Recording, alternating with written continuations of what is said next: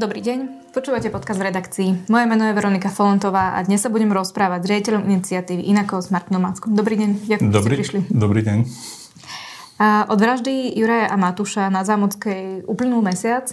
Ako sa zmenil život LGBT plus ľudí? No, tak spamätali sme sa z toho úvodného šoku a postupne sa snažíme no, dostať do nejakého normálneho fungovania.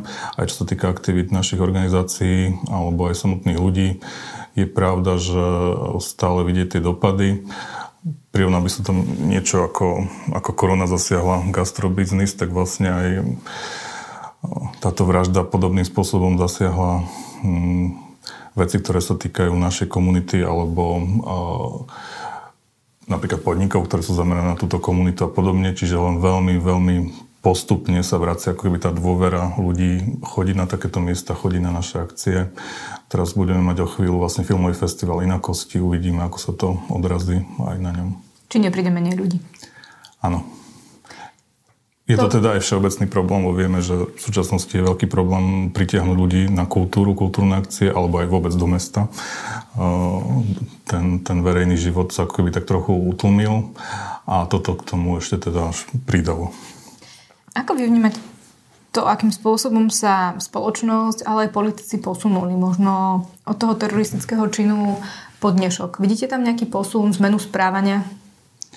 Určite vnímame posuny, e, najmä ľudí, ktorí predtým nepovažovali tú tému akoby za dôležitú. E, boli viac menej na našej strane, ale neprišlo im to, že to je niečo dôležité, čo treba teraz riešiť. Takže tu vidíme veľký posun. E, veľmi veľa ľudí sa nám ozvalo po tomto teroristickom čine. Najčastejšia otázka bola, ako môžem pomôcť. A Čiže aj ten pohyb tej spoločnosti bol vidieť. Nakoniec boli viaceré zhromaždenia, nielen v Bratislave, ale po celom Slovensku. V súčasnosti prebieha taký veľký kultúrny projekt. Myslím, že už Michal Kaščak to nazval, že to je najväčší takýto projekt v histórii Slovenska, lebo sa nám zapojilo vyše 600 subjektov a to je tá Slovenská tepláreň, či séria koncertov alebo takých kultúrnych aktivít, diskusí po celom Slovensku. A či na tej strane spoločnosti vidíme aj tú vlnu podpory, solidarity a podobne. Zo strany politiky je to zložitejšie, tam áno, hneď v tých prvých dňoch bola, boli vyjadrenia solidarity, podpory, ale čo je to horšie, tak nenasledovalo ako keby pretavenie týchto, týchto rečí o solidarite do nejakých konkrétnych činov. Vy vlastne v inakosti pracujete už roky. Ako, ako, vás, ako na vás reagujú politici, keď eh, za nimi prídete a chcete riešiť témy, o ktoré sa dlhodobo snažíte a to teda najmä eh, to zrovnoprávnenie LGBTI plus ľudí na Slovensku. Keď napríklad prídete za, za poslancami, ja neviem, Olana, za ľudí, sme rodina, možno si skúsme postupne prejsť tie strany, ktoré dnes máme v parlamente, že ako ako na vás reagujú? My sme začali skôr tieto, nazvime to politické rokovania, skôr cez také odborné orgány vlády, poradné. Takže tam sa skôr bavíme s ľuďmi, ktorí sú v exekutíve, ktorí sú odborníci na, na, na svoju problematiku a tam v zásade už za tých 10 rokov, čo tam pôsobím, tak v zásade nenachádzame akože nejaký odpor alebo niečo, že nejaké e, zásadné nedorozumenie, lebo v tých odborných veciach je väčšinou zhoda. A to, čo vždy, na čom to vždy stroskotá, je to, že aj nám konštatujú tí úradníci alebo ľudia z ministerstiev, že e, nie je politická vôľa. Takže keď e, vedenie toho ministerstva alebo mm, poslanci, poslankyne v zásade blokujú tieto veci alebo nechcú nič zmeniť, tak sa nikde neposúvame. Tie rokovania s samotnými poslancami to bolo vždy také problematické. A pre nás my sme začali vlastne zavlať smeru, takže tam, tam bola, boli diskusie najmä, nazval by som to z, taký, z takého mladými sociálnymi demokratmi, nazvime to, alebo s tými naopak ľuďmi, ktorí vtedy prišli z sdl alebo takí tí skutoční lavicoví politici, ktorí tu boli na Slovensku, ktorí už momentálne vôbec nie sú teda v smere. Kto to bol vtedy? A, s kým ste rokovali? No, to tam príde trošku aj zábavné z pohľadu tých rokov, ale bol to aj napríklad poslanec Blaha, ktorý vtedy bol ešte to v zásade mal iné postoje ako dnes. To ja trošku s úžasom som sledoval ten jeho vývoj, kde sa, kde sa až dostal. A vlastne on bol jeden z tých, ktorý presadzoval napríklad nejakú legislatívu pre páry rovnakého pohľavia.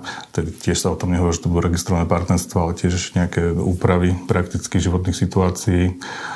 Poslanec napríklad Brixy a títo, tá ako keby mladšia časť. Nakoniec to bol čas, keď, keď bola aj poslankyňou Edita Andelová, ktorá sa potom aj vyautovala vlastne ako prvá lesba politička, ktorá bola v parlamente. Takže to bolo také obdobie, kde ešte bola aj taká, by som povedal, idealistická časť v tom, tom smere a chceli tieto veci riešiť, no ale potom my sme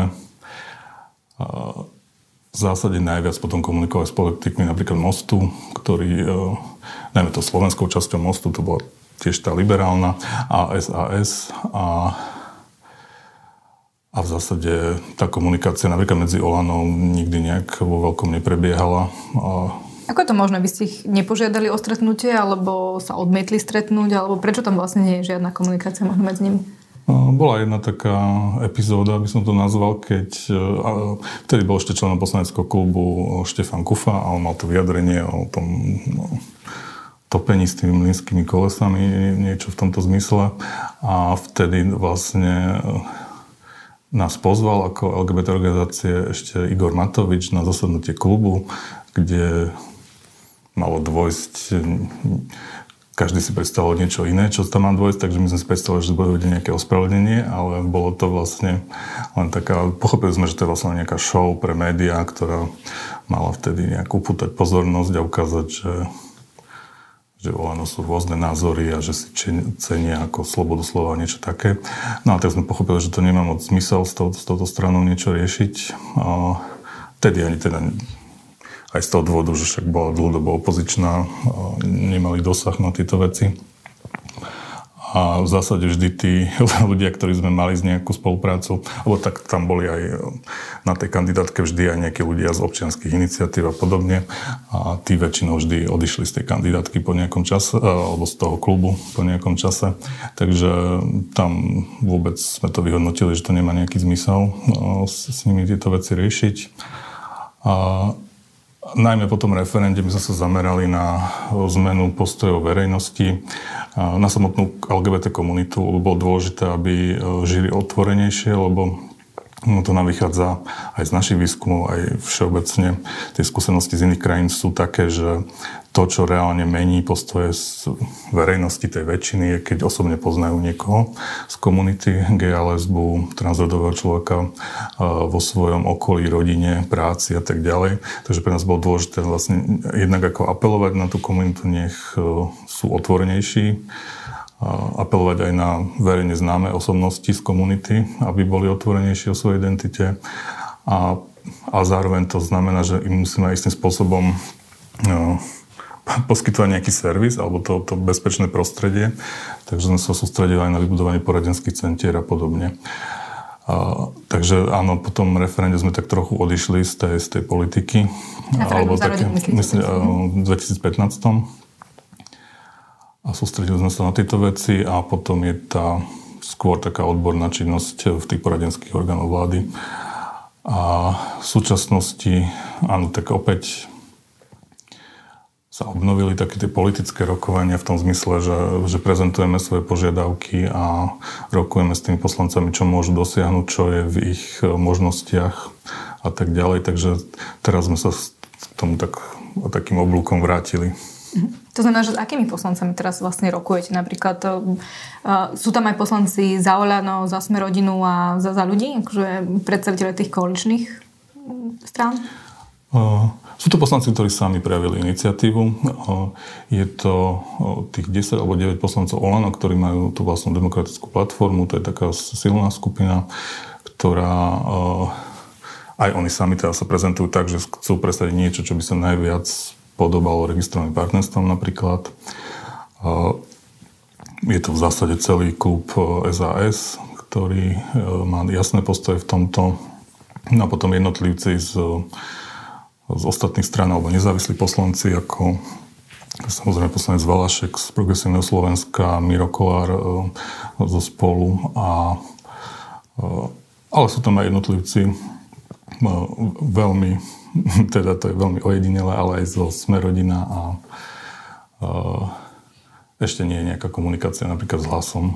A napríklad zo Smerodina ste s kým rokovali, lebo kto prejavil vôbec záujem ho- hovoriť o tejto téme s vami? To je napríklad poslanec Krajči, teda šéf toho bratislavského, bratislavskej organizácie a vlastne tiež druhý je tiež z bratislavskej organizácie poslanec, ktorý hlasoval aj za ten návrh SAS. SAS. Mm-hmm. A Teraz vlastne mm, v nedeľu v teatri premiér Eduard Heger povedal, že sa teda plánuje s vami stretnúť. Vy ste teda ten mesiac sa ešte s ním, s ním nestretli. Kedy by to malo k tomu dôjsť? Momentálne sa bavíme teda o budúcom týždni a uvidíme, či sa to podarí uskutočniť. Čo si od toho stretnutia možno slibujete? My sme vlastne týmto chceli začať, lebo chceli sme prezentovať premiérovi, že čo sú tie požiadavky, čo teraz má vláda robiť, lebo nakoniec veľa z nich nie sú veci, ktoré vyžadujú zmenu zákonov. Takže je to len o tom, že sa zmenia nejaké politiky na úrovni vlády, alebo sa dá na niečo sa vyčlení nejaký rozpočet a podobne, zmenia sa organizačné veci, napríklad policii, ale teda v bezpečnosti v zložkách. A e, to je dokonca, by som povedal, že väčšina z tých e, požiadaviek, čo máme. A potom zároveň sme sa chceli aj baviť e, o tých požiadavkách na zrovnoprávnenie, ktoré si už vyžadujú nejaké legislatívne zmeny.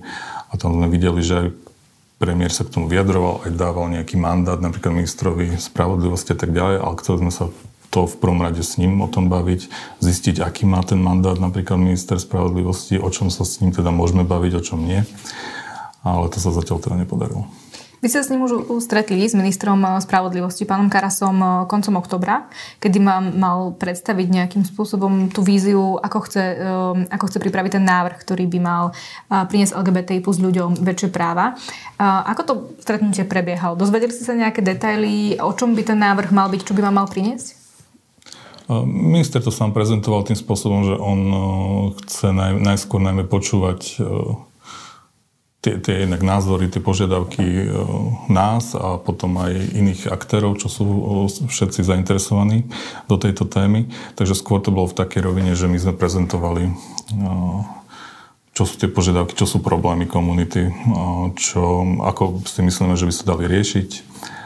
A z jeho strany vlastne nezaznelo nejaké ešte vtedy konkrétne, alebo vôbec ani všeobecné nejaký, nejaký rámec, o ktorom sa chcú baviť Vieme, že my sme teda prezentovali, keď sa už bavím konkrétne napríklad o tých pároch rovnakého pohľavia, tak tá diskusia si myslím, že bude kľúčová a zameraná najmä na to, že akým spôsobom sa bude uzatvárať taký ten nový inštitút, ktorý sa navrhuje. Lebo vieme, že keď sú to registrované partnerstva, tak je to nejaká štátna evidencia na matrike. Normálne ten pár príde, uzavrie sa ten zväzok a je to v štátnej evidencii, potom to nemusia nikde dokladovať, štátu nemusia to dokazovať, že sú v takomto zväzku a tak ďalej. No ale keď to bude nejaké iné riešenie, ako napríklad bolo s tými notárskymi zápisnicami, tak tam bolo vždy otvorené, že no dobre, ale teraz ako v praxi ja budem dokazovať, že som v nejakom takomto zväzku, budem musieť nosiť nejaké notárske potvrdenia o tom a, ne, a neviem čo, čo bude odo mňa vyžadovať e, ten daný štátny orgán. A, takže e, toto je tá kľúčová vec, je vlastne tá, tá registrácia, ktorá je v tom názve tohto inštitútu. A potom sa už môžeme baviť o tom okruhu práva povinností, ktorý sa na to naviaže. No a myslím si, že toto bude taký o, niečo, na čom to aj stroskotá aj táto iniciatíva, lebo oni v zásade, čo máme vyhlásenia Igora Matoviča alebo Borisa Kolára, tak sú zásadne proti. A vy sa budete snažiť možno vytvoriť podobný inštitút, ale ktorý by sa nenazýval registrovaným partnerstvom? Je to vôbec možné? Alebo to, čo vy požadujete, je teda registrované partnerstvo? No, o tom názve sa môžeme samozrejme baviť, lebo aj v každej krajine sa nazýva nejak inak. Tento inštitút, registrované partnerstvo je vlastne názov, ako keby všeobecný, právne teoretický názov tohto inštitútu. V istom zmysle registrované partnerstvo je manželstvo, lebo tiež je to nejaký registrovaný zväzok. Takže je to ako keby nejaký všeobecný pojem. A, ale nám ide o to, aby ten inštitút bol reálne, aby splňal z hľadiska toho svojho obsahu tieto atribúty. Čiže aby reálne e, pomohol tým rodinám, aby predstavoval aj v praxi nejakú zmenu a aby pomohol všetkým, čiže aj tí, ktoré vychovávajú už teraz deti. To je, to je tiež dôležité. Lebo podľa toho, čo sa najčastejšie skloňuje, je, ten, je tá predstava možno koalície, čo by dokázala podporiť je dedenie, po prípade informovanie o zdravotnej dokumentácii. Takýto rozsah by vám stačil? Nie, to nebol v zásade posun. My sme aj na výbore pre práva LGBT ľudí um, mali takú analýzu, ktorá porovnávala uh, postavenie tých párov nezosobášených, všetkých, teda aj heterosexuálnych so zosobášenými. A tam vysvetlo, že až 36 je takých oblastí, ktoré treba upraviť a toto sú vlastne len dve. A čo sa týka tej zdravotnej dokumentácie, tak tam je uh, oveľa dôležitejšie skôr uh, potom možnosť napríklad navštevovať partnera v nemocnici a podobne. To sú také praktickejšie veci, ako nejaký prístup do zdravotnej dokumentácii, ktorý sa v zásade rieši až po smrti a v prípadoch, keď e, je nejaké podozrenie napríklad na zanedbanie zdravotnej starostlivosti a podobne, vtedy to má veľký význam, ale akože počas života to moc veľa neznamená. A samozrejme to dedenie e, No tam, tam ide o to, že aby to zase nebola nejaká forma testamentu, čiže niečo, čo musí ten človek aktívne uzavrieť, aktívne ísť niekde k notárovi alebo kde, čo, čo drvá väčšina populácia na Slovensku nerobí aj tak. Takže zase by sa to vyžadovalo od, od nás ako menšiny, aby sme urobili nejaký krok navyše, ktorý, ktorý, ako hovorím, drvá väčšina populácie nerobí. S čím tam teda budete chodiť na to rokovanie? Čo, čo je pre vás tá forma, ktorú by ste prijali a ktorá by bola zodpovedajúca? E, no, ja som osobne celku zvedavý, že ako chcú toto vyriešiť e, na, na strane koalície, lebo e, o tom sa bavíme 20 rokov v podstate, lebo však vieme, aj KDH nemal problém. Vždy každý hovoril, aj Daniel Lipšic, ktorý bol inak proti všetkému, čo súviselo s témou, vždy hovoril, že poďme upraviť tieto životné situácie a dedenie bolo vždy spomínané. Ale za 20 rokov nikto neprišiel s ničím konkrétnym, čo by, čo by tú vec akoby posunul. Lebo je to aj tento problém, ako to chceme bez tej registrácie urobiť tak, aby to aj prakticky malo nejaký význam pre, pre tých ľudí. Čiže to, to nie je také jednoduché, keď e, odmietame tú najjednoduchšiu, najpraktickejšiu vec urobiť a, a chceme vymýšľať niečo nové, čo v zásade ani v iných krajinách nie je. Vy máte vôbec po tých rokoch ešte nádej, že sa niečo zmení? Lebo vy e, reálne akože sú tu snahy 20 rokov, vy už, vy už tam ste 10. Zatiaľ nevidno, že by sme sa niekde legislatívne posunuli. Uh, vy máte vôbec nádej, že sa niečo podarí? Ešte som povedal, že sú tu aj pozitívne zmeny, ktoré sú aj možno prekvapujúce, keď sa porovnáme s Českou republikou. Uh, to je napríklad tej oblasti trestného práva, lebo my máme napríklad aj osobitný motív nenávisti pre sexuálnu orientáciu alebo aj podnecovanie uh, pre nenávisť kvôli sexuálnej orientácii, čo napríklad nie je ani v Českej republike zatiaľ. Takže my sme sa v mnohých oblastiach posunuli. Antidiskriminačný zákon máme tiež v zásade vzorový. A oveľa ide ďalej ako napríklad v okolitých krajinách. No ale jedna vec je to, čo je v tých zákonoch a druhá vec je, ako sa to implementuje v praxi a ako to vyzerá v praxi. A, ale tu, tu tiež chcem oceniť a myslím si, že najväčší posun, ktorý nastal z hľadiska štátu, je ten posun v policii, ktorý nastal po tomto teroristickom čine. Lebo áno, mali sme tu od roku 2013 je tu vlastne tento osobitný motív sexuálnej, nenávisti voči sexuálnej orientácii, ale mali sme tak maximálne jeden prípad ročne ktorý bol, sa objavil v tých policajných štatistikách. Bolo to spôsobené tým, že ľudia z komunity nedôverovali policii, nechceli nahlasovať takéto trestné činy, lebo z našich prieskumov vieme, že ich tak okolo 30 ročne, ale objavil sa ako jeden z nich v tých štatistikách.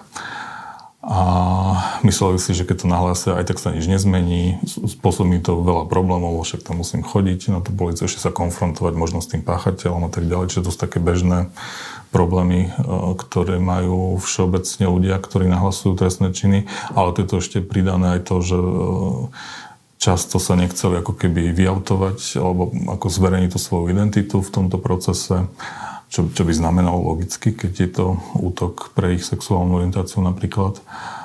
A, a tu ten, tá zmena toho postoja policie, toto znamenalo veľmi veľa.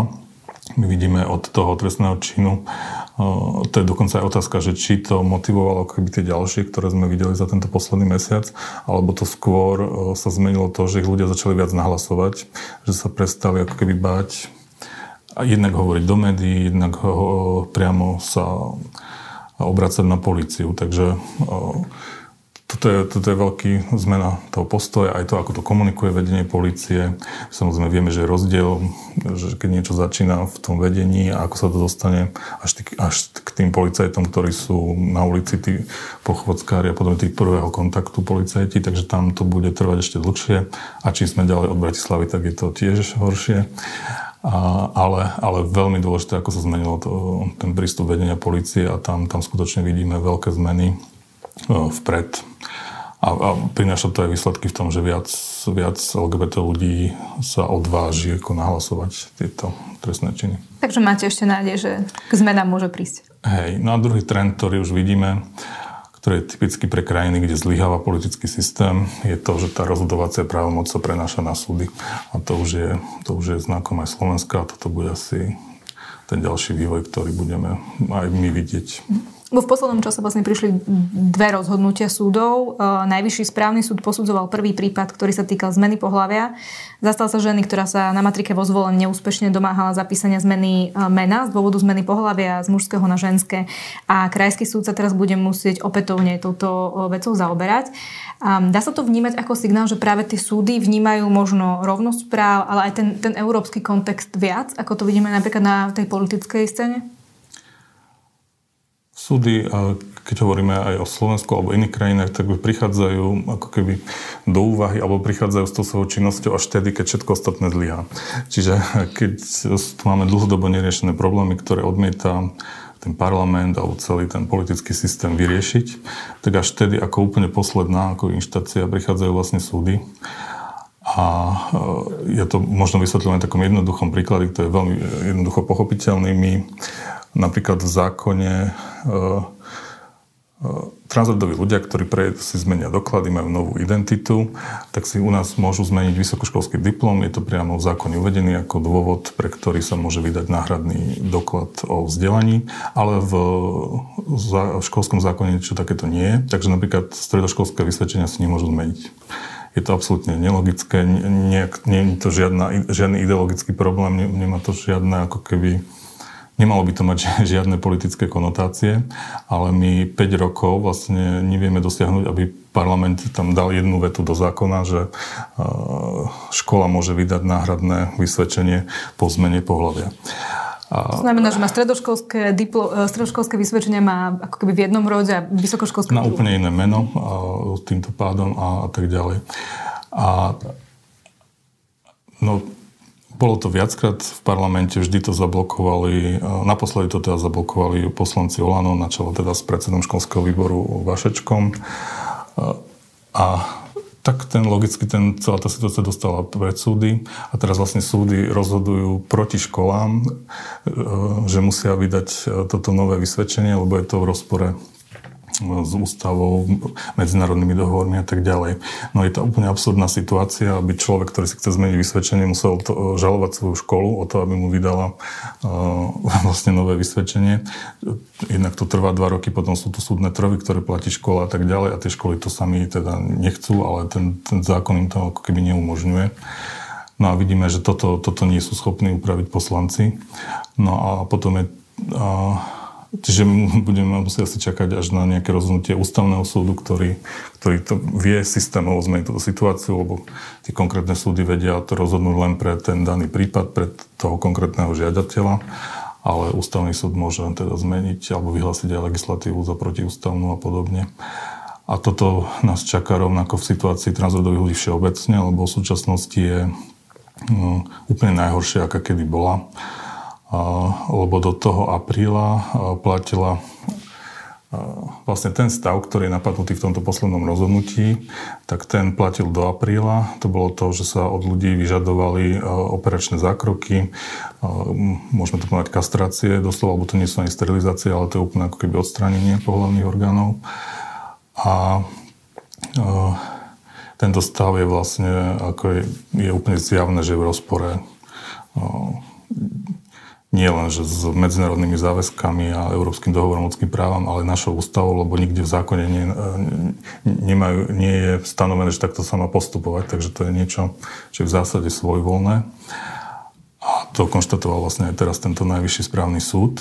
A a vtedy v tom apríli vyšlo nové usmernenie ministerstva zdravotníctva, ktoré už tento stav odstránilo. Už tam bolo aj rôzne alternatívy, ako môžu podstúpiť tranzíciu transrodoví ľudia, či napríklad aj hormonálna terapia, ktorá tiež vlastne fyzicky mení toho človeka, takže to si nehovorme, že ako sa tu opakuje, že tie rôzne stereotypy o tom, že že zrazu niekto, kto je muž a vyzerá ako muž a zrazu bude mať e, ženské doklady a bude neviem čo robiť. No. A, takže toto tiež nehrozilo ani po tomto. No ale uh, opäť toto usmernenie bolo stiahnuté, vieme po pár týždňoch na základe uh, iniciatívy poslancov Olano a Sme rodina. A odvtedy sme vlastne v situácii, kde neplatí nič, nič nie je možné, matriky odmietajú vlastne transrodovým ľuďom meniť doklady, lebo vyhovárajú sa na to, že čakajú na ministerstvo zdravotníctva, kým vydá nejaké nové usmernenie. Lekári nechcú príjmať takýchto ľudí, lebo sa boja žalob tiež, že čo, no, sú v takom právnom váku, vlastne nemajú istotu ničom, čo postupujú pri tejto téme. Takže sme v tom stave, keď je vlastne jeden, jeden lekár na celé Slovensko, ktorý alebo teda je to doktorka, ktorá vlastne ešte príjima nejak týchto ľudí, ktorí chcú riešiť tranzíciu a, a, ten proces je v zásade zastavený. Preto no. ministerstvo zdravotníctva, ktoré pripravilo to nové usmernenie, slubovalo, že to bude do pár týždňov, maximálne mesiacov. Ešte mm. pred pár týždňami hovorilo, že prebiehajú posledné odborné diskusie na túto tému a teda už by tam malo k tomu prísť. Vidíte také nejaké signály, že by... Minister Lengvarský tedy prezentoval taký kompromis, keď, to, keď stiahol toto usmernenie, že vypracujú sa štandardy liečby, čo je taký podrobný dokument pre lekárov, kde pre každú tú špecifikáciu odbornú lekárskú je vypracované, čo má, ako má postupovať v týchto z hľadiska tejto diagnózy, lebo stále je to diagnóza, lebo postupujeme podľa predchádzajúcej medzinárodnej klasifikácie chorób, stále nemáme implementovanú tú novú, kde už, to, kde už transsexu, teraz je to stále vedené ako transsexualizmus a potom to už, e, potom to už nie je. No ale stále sa pohybujeme v tomto, tomto prostredí a mali sa, mali sa vypracovať tieto štandardy. Už v júni bol text vlastne finálny, prešli všetky odborné recenzie, odborné lekárske spoločnosti sa k tomu vyjadrili, podporili to a vlastne od e, júna to až dodnes blokujú opäť e, poslanci Olano, ktorí sú v rozpore so štatútmi tých odborných komisí, nominovaní do týchto komisí, zúčastňujú sa na nich v rozpore so štatútmi a blokujú a oddialujú prijatie týchto štandardov. Naposledy to bolo na konci oktobra, bolo stretnutie práve odbornej komisie, ktorá príjma štandardy. Je to celé taký veľký národný projekt financovaný z eurofondov dokonca. A tiež tam boli prítomná aj poslankyňa Olano, aj so svojou asistentkou a podobne a tiež zablokovali. Bola to pani poslankyňa Drábiková. Mm-hmm. A zablokovali vlastne tiež prijatie týchto, týchto štandardov, opäť to bolo odložené. Takže vidíme, a medzi tým tá situácia je, je príšerná a No a tiež sa to vlastne dostáva na rozhodovanie až súdov, čo tiež je toto asi tá najhoršia možná vec, lebo však ešte keď to rýchlo vyriešia naše súdy, tak to by bolo v poriadku, ale keď budeme čakať na nejaké európske a podobne, tak je to aj medzinárodná hanba. Je to znak toho, že štát si nevie vlastne vyriešiť svoje veci, nevie upraviť legislatívu tak, aby vyšiel v ústretí vlastným občanom. Tak hlavne dlho to trvá, aj keď to rozhodujú aj naše súdy. Keď si vezmeme ten prípad e, súdu v Žiline, mm. ktorý posudzoval slovensko-argentínsky e, gay pár, ktorý, e, ktorému cudzinecká policia vlastne nedovolila právo na trvalý pobyt jednému z partnerov na Slovensku, tak to trvalo dva roky. Čo čakať dva roky na to, aby niekomu priznali trvalý pobyt je veľká komplikácia pre, pre ľudí. Áno, to, to si hovoríme, že v rámci slovenského súdnictva je to relatívne rýchlo.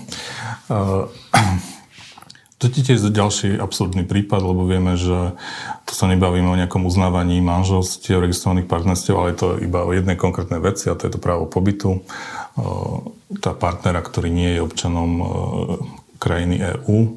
Je to o to absurdnejšie, že napríklad toto právo tu, tu majú občania iných štátov únie, čiže napríklad keď je pár nemecko-brazilsky a dojdu na Slovensko, tak ten Brazílčan dostane to právo pobytu, ale keď je slovensko-brazilský, tak ten Brazílčan ho nedostane. Čiže o toto je to akože absurdnejšia tá situácia, že my, že to slovenské občianstvo je v tomto prípade na škodu tým ľuďom na Slovensku. A, čiže my očakávame aj teraz veľmi jednoznačné rozhodnutie ústavného súdu, lebo ombudsmanka, ktorá toto vec riešila tiež 3 roky, nakoniec podala podnet na ústavný súd tejto veci a my očakávame, že tam tiež jednoznačne rozhodne, lebo ako hovorím, to je tá situácia úplne absurdná. Tiež sme to viackrát predkladali a riešili na výbore aj s ministerstvom vnútra. Nikto s tým nemal problém, vždy bola odpoveď, že nie je politická vôľa. Inak s tým sa asi stretávate často, nie? Že, že nič nie je problém, len cez tú politiku to neprejde. Áno. A teda vy vnímate momentálne, že, že ten najväčší politický problém je Olano?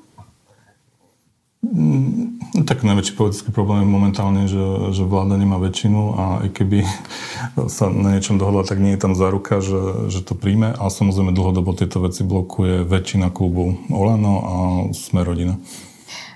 Premiér Eduard Heger vlastne slúbil cez víkend v teatri, že, že ten návrh, ktorý by vám mal upravovať e, práva, mal by vás e, viac zrovnoprávne dať vám teda aj, aj legislatívne pocit, že, že máte viac práv ako momentálne, tak by mal byť začiatkom budúceho roka na vláde. A vy veríte tomu, že to tak rýchlo, e, rýchlo stihnú spraviť? Mm, no, samozrejme, ten návrh sa dá spraviť rýchlo. Moja otázka je, že, že či tak rýchlo nájdu tú podporu a či sa nejak medzi sebou vôbec dohodnú na tomto, lebo to bude to najdôležitejšie, že No poprvé, z nášho pohľadu bude najdôležité to, či to bude vôbec prakticky znamenať nejakú zmenu, či to príde riešiť tie, tie reálne životné situácie a nie tým spôsobom, že sa ešte zvýši nejaká administratívna záťaž tých ľudí. Takže to bude pre nás najdôležitejšie. No, no ako s, s riešeniami legislatívnymi sa dá prísť veľmi rýchlo, ako vieme, na, na Slovensku. Aj rýchlo sa dajú prijať cez pozmeňovacie návrhy, tam sa nemusí ani čakať e, to pol roka, e, kým sa môže predkladať nový zákon v tej istej veci, alebo novela. A čiže akože technicky sa to dá spraviť veľmi rýchlo, ale dosť pochybujem, sa to podarí ako keby dohodnúť. Reálne presadiť v parlamente. Reálne presadiť. Ono to tak aj dosť vyzerá podľa toho, ako sa vyjadrujú najmä teda poslanci Olano, ktorí poslednou dobou majú viaceré vyjadrenia. Asi, asi ste zachytili poslanca Olana Milana Kuriaka, ktorý na sociálnej sieti napísal verejne priznávam, že som homofób a nehambím sa za to. Vás sa dotýkajú takéto vyjadrenia? Ako to, ako sa možno vysvetľujete, že poslanec Národnej rady takto komunikuje? Mm, no v zásade sme jedna možno z posledných skupina obyvateľov, voči ktorej je akože prípustné sa takto vyjadrovať, lebo neviem si predstaviť, že by sa nejaký poslanec verejne vyhlásil, že som antisemita. Niektorí boli sice to odsudení, ale nepriznávali sa k tomu verejne, samozrejme. Alebo voči nejakej úplne inej skupine obyvateľstva.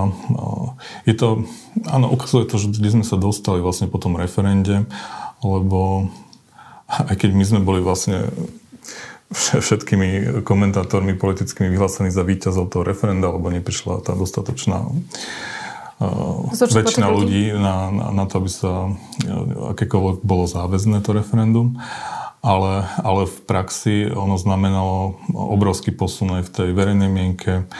Podarilo sa im veľmi úspešne zaramcovať to, že tu je nejaká skupina za rodinu a že my sme vlastne tá skupina, ktorá je proti rodine a toto sa vlastne s nami vezie odtedy. Čiže LGBT ľudia sú automaticky prezentovaní ako tá skupina, ktorá, ktorá ohrozuje rodinu, ktorá je proti rodine, ktorá je zase akože vždy sa to vymedzuje tak, že ja som za rodiny, tým pádom znamená, že som proti LGBT.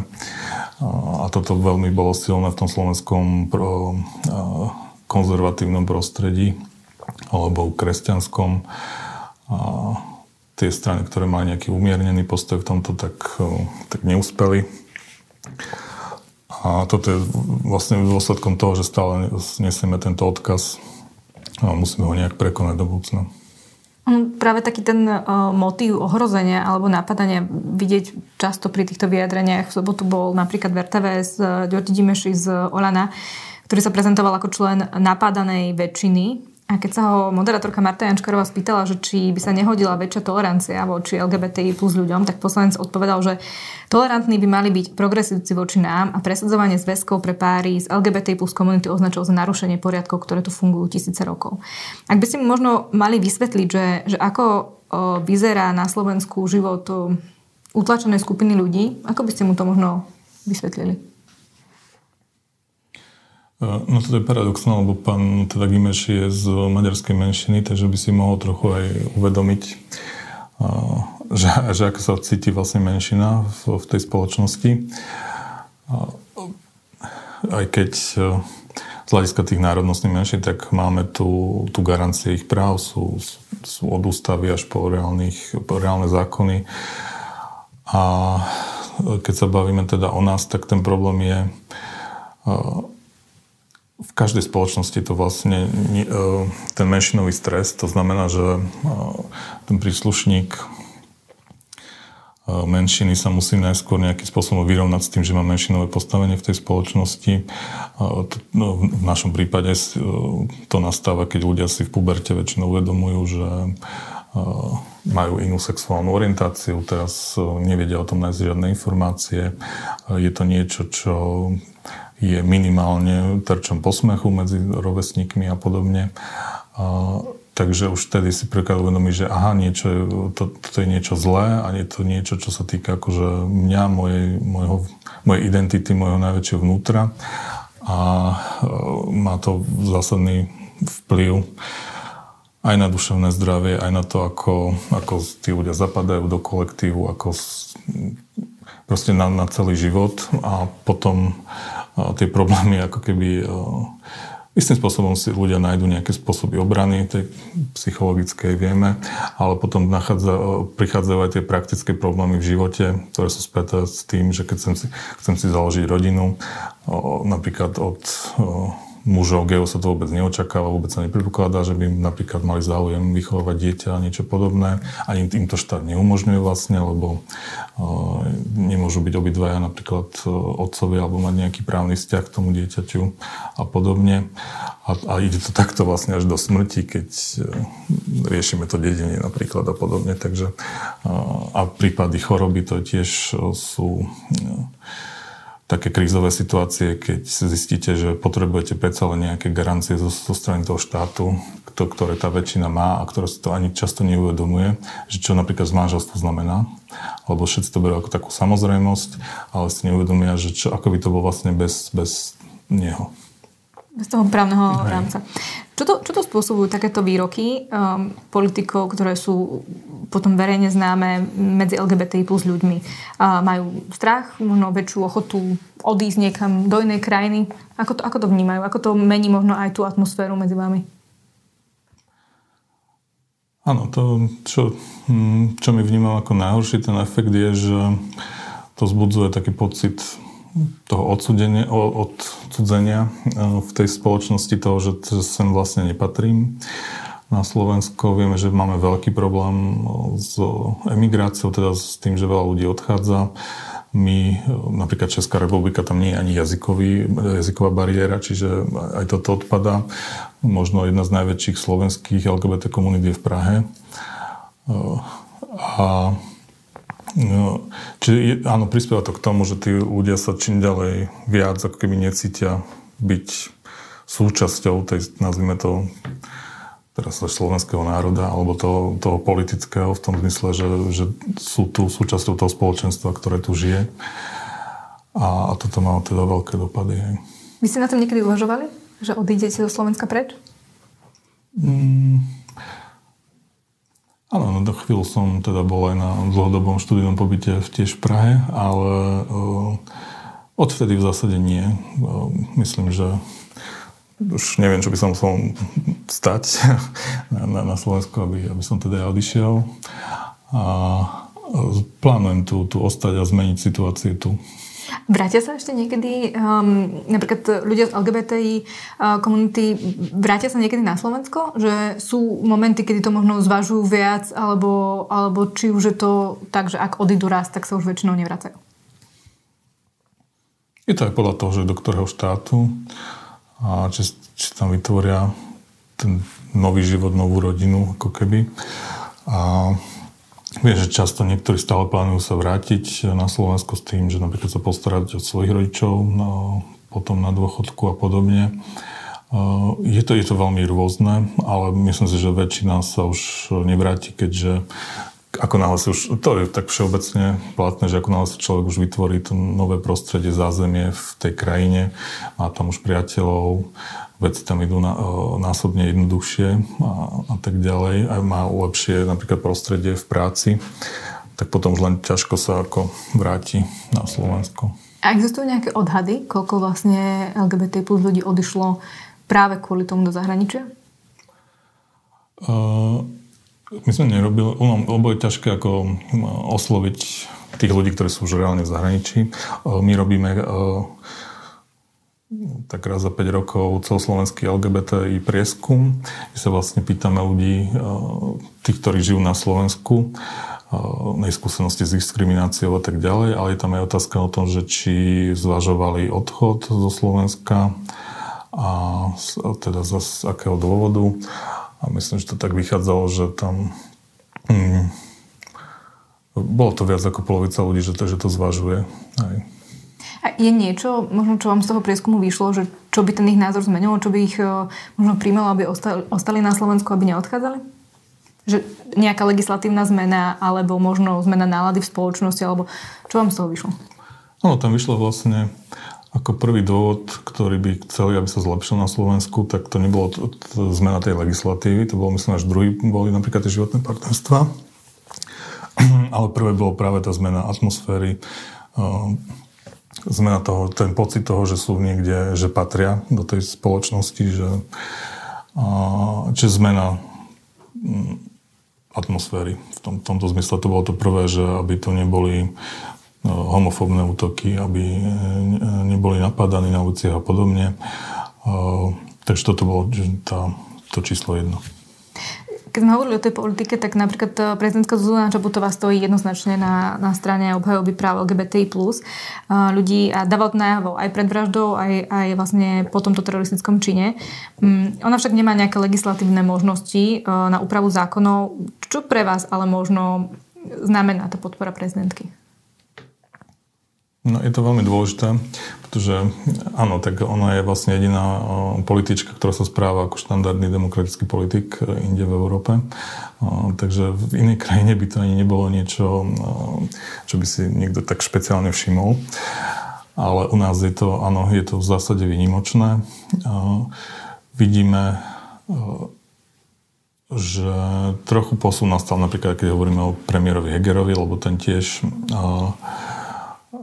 Mal na začiatku také nešťastnejšie vyjadrenie k tomuto, ale videli sme, že má aj to nejakú uh, sebareflexiu a že bol ochotný ho zmeniť a bol aj osobne prítomný napríklad na tom spomienkovom pochode mm, dva, dva dní po tej vražde. Uh, takže vidíme tu rôzne ako keby stupne toto správania politikov, ale, ale stále tá prezidentka je skutočne vynimočná v tomto a je, je to veľmi dôležité, že je to aspoň jeden, jeden ústavný činiteľ, ktorý má tie postoje také, aké majú byť v zásade. My budeme um, to video a text zverejňovať vlastne deň pred 17. novembrom. Mm-hmm. A čo pre vás možno znamená ten, ten november 89? Lebo je vlastne boj za práve LGBT plus ľudí v niečom možno nadvezuje na tie ideály novembra pre vás, ktoré vlastne žiadali po rokoch totalite demokraciu a rovnaké práva pre všetkých? Vnímate to tak aj vy? Tá zmena po novembri v zásade umožnila, aby vôbec vzniklo nejaké LGBT ľudskoprávne hnutie na Slovensku lebo za rokov komunizmu.